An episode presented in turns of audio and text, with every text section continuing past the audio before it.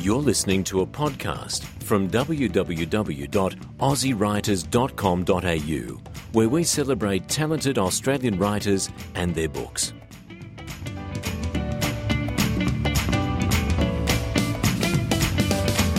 Here we are at the Jugiong Writers Festival, and I am absolutely delighted and thrilled to have Paul Daley here. Uh, many people will know Paul Daley. He's an award winning journalist. I believe he's the recipient of a Walkley Award. Two. Two! Oh, excuse That's me. That's all right. and um, he's just released his latest political thriller, Challenge, which we will talk about. But I'd like to go back, Paul Daley, to your school days. Where did you go to school, and did you have an amazing English teacher? I yeah, I did have an amazing English teacher. I went to um, secondary school at Xavier College in Melbourne, so a, um, a private um, Catholic boys' school, pretty strict, um, but the Jesuits being educationalists, they sort of encouraged the um, the kids who were creative. Uh, so I was good at um, I was good at English and art, creative art. Um, and I did have a fantastic English teacher. Her name was Trish Thompson, and she's still there. And she teaches guys these days. And, and as it happened, I had a I have a 28 year old daughter who is going out with a bloke who she also taught. And, Isn't that and amazing? it inspired him, yeah. world. Yeah, it is. It is.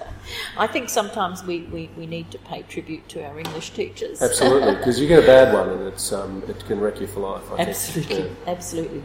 So, so tell me, when you left school, were you a writer from the word go, or did you experience some other things first? Um, I was always a writer in the sense that I, as I grew up, I kept journals. I wrote. I really enjoyed the writing that I had to do for English assignments and that sort of thing, and for history and everything else. I wrote poetry really badly, which I, I didn't um, persist with when I was at university.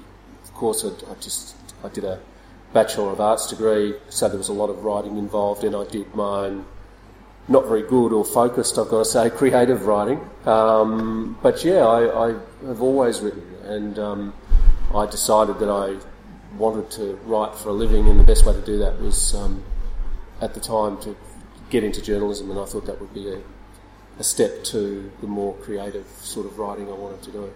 Uh, your writing is really um, making a statement, and and uh, it's you know I know you were a political correspondent Yeah, for a yeah, while, yeah. Um, but I was moved by that uh, first book that you put out about the the war that wasn't mentioned in the in the Australian War Memorial. Can you tell us a little bit about that that book? Oh, the the book Beersheba.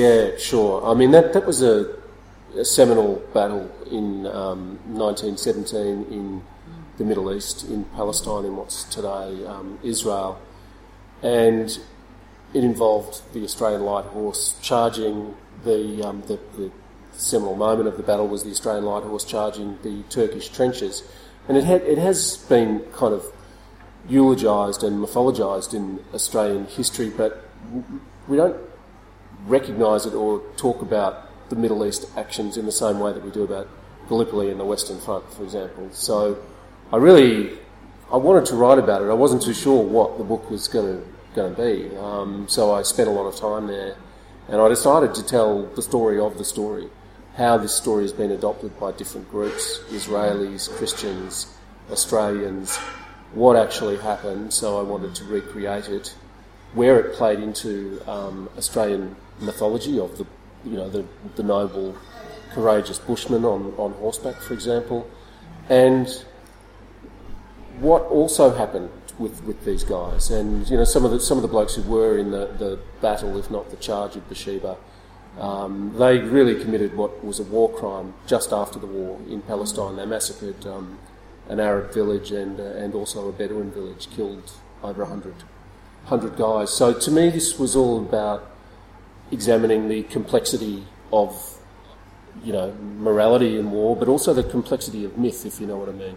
We don't Yes. like to tell those those negative stories. It's the stories that are not told Yeah. that, that need to be told. And I, I was talking to Peter Rees this morning, Yeah. and of course with his Sure. uh, the nurses. It's the same thing. It's the untold stories that, Yeah, that absolutely. really need a voice. L- Look, it is, yeah, and and you know that's something that's inspired me, and it inspires me as you know a journalist and a columnist these days. I write for the Guardian, which has a big Australian but much bigger UK audience and global audience, um, and I tell And stories. really good quality writing in that makes Yeah, no, it's it's great, and uh, I tell stories about Indigenous Australia, and Yes, there was a very, very powerful story you told uh, to do with the bones. It really right, it, yeah. it, it ran shivers up my spine. Yeah. Tell us about that one. Yeah, terrible Australian history that we don't really talk about, which is about you know the, the frontier conflict or war. I call it war because I think it was a war, right across this continent between um, uh, between first Australians and the settlers and soldiers that came afterwards, and you know the anthropologists came in on the back of um, of all of that destruction and collected body parts, indigenous body horrendous, parts. isn't it? It is, for, and there was there was a massive industry in it for um, medical schools and, And stored in the archives or somewhere. What, what, Yeah, well, there's still 700 bodies in the warehouse in Canberra, um, and that sounds pretty It's sinister, and it, it, it is a sinister kind of um, reflection on the past. Although they're there because the National Museum is charged with repatriating them, taking them home, finding them country. Right, so there is some, So- some redeeming There, there, there, there is, but it's a very, very um, dark chapter in Australia's past, and it's one we don't talk about. So that's that's the sort of story I like to tell. How did the War Memorial respond to that to, to that book?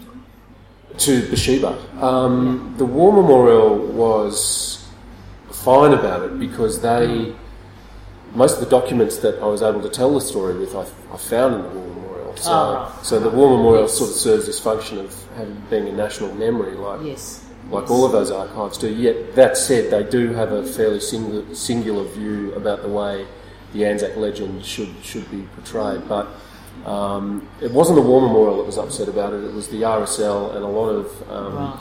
groups who are connected to um, the old regiments. Um, Mm. So you know, I received some pretty threatening emails and, and, and letters, and I was told that it was seditious, really, to sort of Really? and I was told I fabricated it too, which is obviously not the case. And and how do you how do you respond to those sort of challenges to you? Do do you see that it's your duty as a as an author and a journalist to to expose untold stories? I do. Um, you know, I see it as a as a duty really through my journalism, my long form non fiction, and, and now my fiction to tell stories that um, I think need to be told. And, and I guess But you're on the razor's edge, aren't you? Because there there is that fine line, and and um, you know how do you how do you tread that razor's edge line between yeah, you know I, telling a story and and crossing that line? You know, in Australia, you know, we're, we're, we're pretty lucky. No, no one has, you know, launched a jihad on a, on a writer here, um, like, you know, Salman Rushdie and, and, and others have had to, had to put up We with that sort of thing. extraordinary freedom. We do have extraordinary freedom of, of expression, We should and, and we that. should appreciate it and not abuse it. But, um, but I, I guess in my personal circumstance, I've had a fair bit of training as a journalist to sort of steel me to any sort of backlash that, that might come over the controversial stuff. It's really interesting that the negative feedback about the stuff I write about Indigenous Australian history when it connects to the frontier and colonial settlement, most of that comes from within Australia. The, the British reaction to it is, hey, we've got to talk about this more. Thank you for doing this. You know, we colonised your country, and this is what we did. We've, this is really important That's stuff. really interesting. It isn't is, It? it is. It's a really interesting thing. Um, I'm leaning towards your uh, political thriller challenge here. Yep. Um, but before we go there, can you tell me about your Walkley Awards? Two. Two, yeah. Um, one happened, gosh, it was in the late 1990s when I was a um, political writer for the Age newspaper and I exposed the uh, corrupt practices in history when it came to the abuse of public entitlements by a senator called Labor senator called Mal Colston. Now Colston had defected to the um, uh, to the crossbenchers so that the government could uh, rely on his vote, but in exchange for the deputy speakership of the Senate. Right. So I um, did some digging into his background and basically proved that he was corrupt. Um, and the government of John Howard, an infant government, was forced to say that it would no longer accept his vote. So the story actually changed the balance of power in the Senate, and um, uh, Colston, as a result, was charged. And um, Another risky, risky uh, article. yeah, there was a lot of um, there was a lot of hate around at that point. Not obviously from Colston himself, who I wasn't worried about, but there was a lot of heat from the government too, because they wanted his vote. Um, Of course. But it also triggered a big look into the expenses of many parliamentarians, and the government lost a lot of lot of skin over that. They lost a few ministers, and um, the dominoes sort of started falling. So there was there was that one, and just last year I won a Walkley Award for the, my coverage of Indigenous Yes. history, so including That's the, the one I was aware yeah, of. yeah. yes. So, so that was one article Yes. um, in in that lot that contributed to that. The other one was I, I have a big thing about why the Australian War Memorial refuses to acknowledge frontier conflict, why it won't represent it in its um, uh, in its displays. Mm. So, So uh, I guess the um, lesson for newly emerging writers and people who aspire to be great journalists is that it's not about vanilla writing. It's about being on the edge and taking those risks, isn't it? yeah, I, th- I, th- I think it's um, being true to yourself, being honest, and um, having having a fairly strong sense of um, you know if you want to do this sort of work, then then you've you've got to do it. You don't pull your punches, and and honestly, you're safer being out there with it than than knowing something and not not doing it. It's easier to live with yourself. Well, that's what I find anyway. Yes, yeah. yes. So you're true to your own values. Yeah, absolutely. Um, what about political bias? Uh, how do you, as a journalist, how do you um, try not to be biased in a political sense, left wing, right wing? Or do you have to go with your, your values and, and lean Um, one way? I don't. Um, I don't write politics anymore, and, and I haven't for six or eight years now. In fact, I haven't been a full time journalist for six or eight years because I'm writing all this other stuff. So I got to a point with covering politics where I was just absolutely exhausted by um, by the shadow puppetry, by the lack of uh, substance in the debate and the coverage, and I felt like I wasn't changing it. I felt like I wasn't actually still- doing good as a journalist anymore. Um, Are you still very disenchanted with the leadership? I'm disenchanted terribly In the whole. with, with, with politics, which is where the, the novel came from. That's why I decided to address it in a novel. Um, but in terms of bias, when I when I was a, a political journalist, I, regardless of my own personal feelings, I sort of treated um, tried to treat the policy debate on its merits. You know, um, I don't know if I always succeeded, but yeah. There is a human element that creeps in there there. is, and it's a fine line. And It's tough. Yeah, yeah. So, all right, let's get on to the political thriller Yeah. challenge. Yeah. Tell me about the title. How did you come up with the title? The title went through, someone, Tim Fischer was asking about it before, um, it went through a few iterations really. I can't remember what some of the others were, but in the end, challenge seemed like the right word to describe what was going on because this guy is facing a, a leadership challenge, but he's also got all these personal challenges.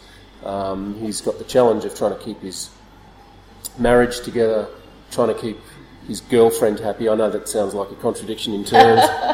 Very interesting. trying to trying to keep his um, his his kids happy, trying to keep his colleagues happy, trying to stay sane. I mean, the guy is quite on, on the edge of, of um, mental instability. So challenge just seemed like the right word in the end. Sounds to me like a, a, a word that we would all relate to anyway. Yeah, absolutely. Life's quite complicated, It is, isn't it? it is. And particularly if you're a, a politician. Crime and politics seem to seem to mingle, I think, quite a bit. Um, tell us about the, the plot line here of Challenge. Sure. Um, the plot, it's not hugely thick on plot. It's it's, it's a lot of lot of character. and- Characterisation. And you know, it's interesting. The publishers, I don't want to bag my publisher, but the publishers called it a political thriller, and it's not really a genre book. I don't. I think it's more of a psychological profile of a guy under enormous pressure. But there is. It starts quite violently with an episode in the 1970s that um, relates to the character of the protagonist, Danny Slattery, and then it fast forward to now, and it covers sort of two and a half, three days in his life where his marriage is falling apart. He's facing this imminent challenge. There's a lot of nasty stuff around about his background that relates to that violent episode at the beginning, and it's about how he's trying to traverse this. And you know, he's a guy who's he's totally fed up with his own political party and the kind of um, vacuum of meaning in politics, and he's decided he look he's crash or crash through, and he's going to tell the truth. Right. If he's asked. So that has to be the backdrop of what's happening in politics in Australia today, would it be? Well, it's it kind of resonates, doesn't it? Yeah, It does yeah, indeed, yeah. indeed. Perhaps you wrote it before; it resonated so much. I did, you know, one of the It's prophetic. One of, one of the themes in it is um, national security and how how political leaders, you know, throw the switch to a national security crisis when they're personally under threat. And we've now I finished this book in I don't know February 2014, um, and suddenly we're sort of into this phase now where we've got a leader under threat, and you know, terrorism is always there. Where we're sort of suddenly seeing the need for um, more legislation to deal with terrorism, which is what happens in the book, uh, and we're deploying more troops to Iraq um, when we were party to an invasion of Iraq that totally wrecked that country, you know, 10 years ago for the wrong reasons. So, you know, these themes do come up again and again, and they're kind of, they're, they're not quite perennial, but they come up every few years, you know, mm, so. Mm. So there's the political backdrop, but it sounds to me more like a psychological thriller than than po- political. I, th- I think it is. I mean, it- you know, the guy's a the guy's a politician, and that has unique pressures because you kind of got to keep a party which is afraid um, happy, and the party wants him to be a small target. He wants to be himself and tell the truth, and not frighten people, and not play the politics of fear. But it really is. It's a first person narrative, so it is about what's going on in his head, and I tried to sort of. Um, uh, write as well as I could thought processes. So you know, there's no quotation marks in this book. It's Right. it just It's just first person all the way through. It sounds wonderful. Um, so it sounds like there's a lot of pace to the novel. And, Yeah. Uh, and uh, when you've got the psychological thrillers, that's what happens. Um, so challenge is, is something that's that's going well for you at the moment. Are you working on the next book? Is there is there something in the pipeline? Yeah, that there is um, there is a contract for the next one in this series, um, and I haven't quite decided. I am going to do that book, but it's not the next book I'm going to do at this stage. I'm, so I'm currently working on another book, which is in the um, uh, the black-white space, so black and white politics and, and history and now.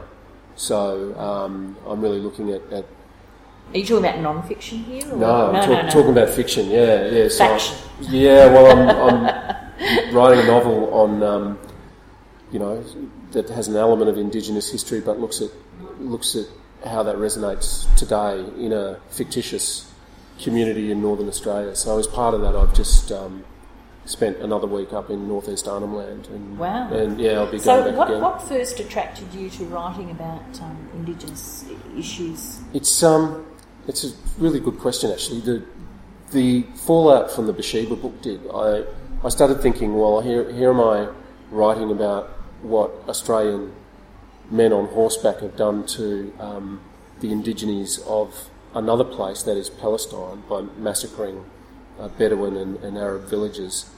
And someone said, hey, you know, you realise there's very strong parallels between what they did there and what the settlers did, you know, post 1788 in Australia. And it just got me thinking. And then it's a pretty recent thing, to, to be honest. Then I started doing some journalism on, you know, the massacres and the body parts and that sort of thing. And uh, really, I just feel like it's something I need, sort of almost morally, to keep to keep prizing that, you know. So, Paul, these all these things that you're writing about, there's there's a real negative element here. Are you affected emotionally by some of these things that have happened? You know, Um, it's very hard with the media today not to be depressed. Yeah. Um, and as a writer, digging these things up, does it affect you emotionally, or can you No, separate? I, I, can, I can separate it. I, I feel liberated by it in a way. I feel liberated by giving light to some of these things. I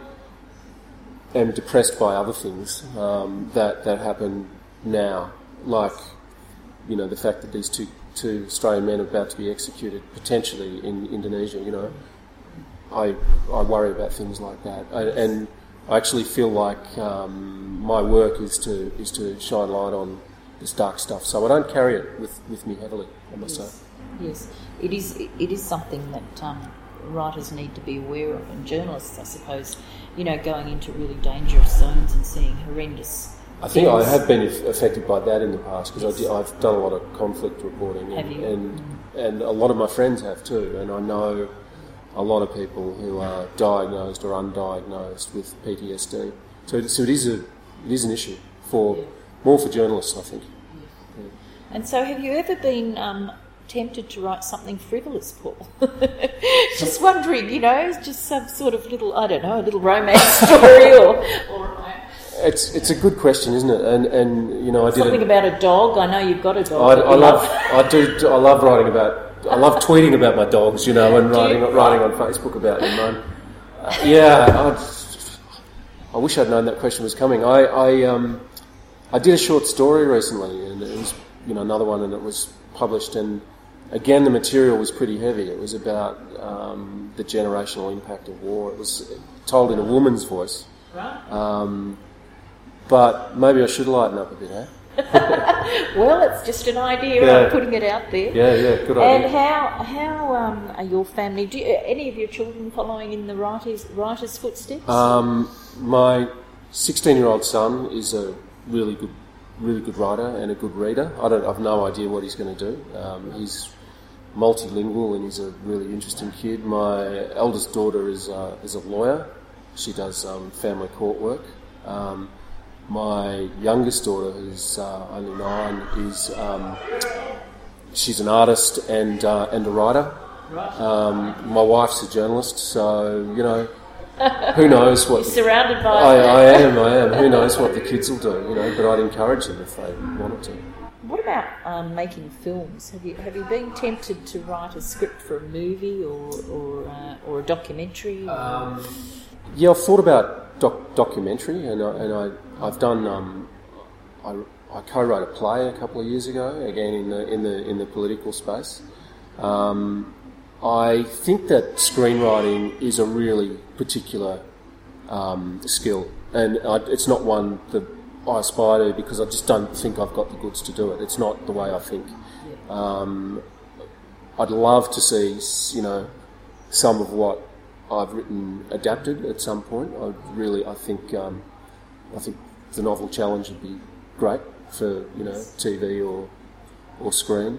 Um, documentary, absolutely. Um, I would really in the future like to like to um, work in that documentary space, particularly on some of this history stuff I've done. Yeah, yeah, well, the bones. I mean, I just Absolutely. think I can just see that as a documentary. It- I as, think it you know, yeah, yeah. um, it's something something to look at. yeah. Um, Paul, I just want to know what you do when you're not writing and you're not reading. Yeah, right. What do you do to relax? Um, I'm a big walker. Like I, I walk because I live in Canberra, and Canberra is surrounded by bush. I walk in the hills every day with my with my two dogs, with my two black girl Labradors. Um, I am very connected to um, to the home and family. Like I, I do travel a fair bit for my work, but when I'm at home, I love being there in the Yes. afternoons and evenings for my kids, and I like to cook, so I do I do, right. I do, do that. Um, Okay. I like to, um, you know, go to the movies. I surf. Yeah. I'm, I'm a surfer still. All right, a surfboard. Um, and uh, in winter, did I you? You always didn't grow up in Canberra, did you? no, no. you I grew, in- I oh. grew up in Melbourne. Um, right. But uh, also living in Canberra, you know, close to beautiful The coast. coast. I was just thinking we used to have all the surfer boys and go down the south And- coast. yeah, absolutely. And I, I ski too, so I right. ne- never miss a winter skiing. Yeah. Okay. Um, so, about your reading. Mm. Um, I know all writers read prolifically. what would have been the last book you read that really you thought was fabulous? Um, probably a few people have said this. I, I liked uh, Richard Flanagan's uh, Long Road very, very much because I just I thought it was um, just a superbly evocative piece of piece of writing that drew sort of um, disparate elements of the past together. It told a great historical story. Through was- his father, through his was, father, a, yeah, it was a very strong connection. and it was So- a um, it was a it was a great love story too, and because love's not neat, you know. And, no, definitely not. and uh, so that that was that was a fantastic um, book. I um, I read a um, book by Lily King, Euphoria, over over over Christmas. That was absolutely superb. It was based on the life of. Um, uh, Margaret Mead, the Oh, anthropologist. right, the anthropologist. Yeah, it was just- interesting. It was just sensational. She was a very interesting uh, sociologist, wasn't she? yeah, absolutely, absolutely. Um, okay, so again, you're looking at non-fiction. Do you? Oh well, I suppose. The next book I'm doing is fiction. So Is yeah, right, yeah, right, yeah, right, yeah. right. No, I'm talking about what you're reading. Oh, Yeah, yeah, Well, yeah, no, that yeah. was fiction. That was a novel. That was a novel. Yeah, All right, yeah. right, The, the okay. Lily King one was a novel, and it, yeah. it was just based on her, her life, but Right. different, you know, different names for the Yes. characters. Yeah. And, and you said your wife's a journalist. Yeah. That that must help a lot because uh, writers are often quite dysfunctional. are they not? They are completely. I mean, it's you know, my whole family yeah. always knows what I'm writing, and they know when I'm in, you know, towards the end of a manuscript, they know that I'm that I'm that I'm shitty and that I'm angry and that I'm impatient. I'm not necessarily a good father or a partner. And they're very patient. My wife is, um, you know, a very successful front end political journalist, and and um, she's got super demanding hours, but she does understand, you know, the, the the process. But it's a bit of a yin and a yang because I'm there in the afternoons, you know, for, to make sure the house is ticking over and the kids are okay, and she's there always when I've got to travel for my So writing. works or, really it works well. really well. And of course, she can understand you because she's in the same field. I think if you're not, that's that's where the pressures lie. And you know, she's a great critic of mine too. She reads what I write and she gives me fantastic feedback on it. Yeah, Great. You do that for her too. I sort of sometimes I do. Yeah, uh, her demands are more daily. Yes. You know, so she's Yes. she runs one of the bureaus for for the Guardian Australia in, in Right. Parliament House. So Wow. she's um, Very demanding job. She's she's got a pretty demanding job. When she's writing longer pieces, she'll sometimes ask me for you know for advice. So is your lifestyle much better now that you're out of that sort of arena? Yeah, look, it is. Um, when we were both doing it and we had very young kids, it was really hard because, um, you know, the time of day that newspapers go to bed is when children got to go to bed. So, you know, we would sometimes both be stuck there at 6 pm saying, okay, who's going to pick the kids up? Who's going to give tonight? So I think we're, we're much happier people now that Luckily, children grow up and understand. yeah, they, they do. I mean, they might write a book about us one day. Yeah, well, you never know. That's that's on the cards. You've just given them the idea, so that's fantastic. All right, Paul. Now, I, you know, we have a lot of um, new emerging writers here uh, listening to this. So, what advice? Actually, give yourself the advice. Uh, you know, the young Paul Daley, just leaving school, just about to start his career as a journalist and writer, knowing everything you know now, because hindsight's great. what would you tell yourself? um, do it with absolute passion. Um, be true to yourself, and um, you know, really put in the yards. And when you're writing books, if it's not coming, just keep writing, keep at it, and write every day, and be structured. Structure is really, really, really important. Yeah, that's a really good piece of advice, and I haven't heard that for a while, so I'm really glad you said that. Um, the other thing is that, of course, the hard work.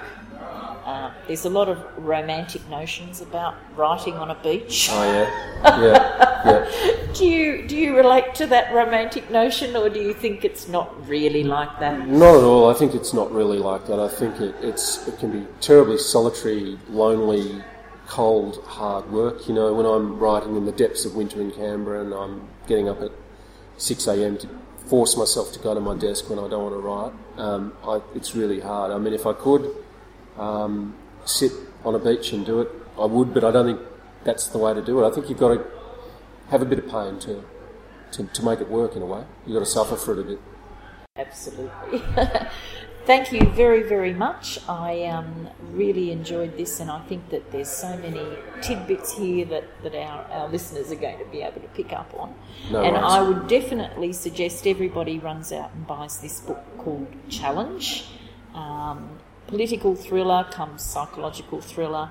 And where can they get it, Paul? Every good bookshop. Yeah, any good bookshop should, should have it, and it's available online too. So, There you go. And Canberra has many good bookshops. too. indeed, we're very blessed. Yeah. Thank you very much, Paul. Thanks, was my pleasure.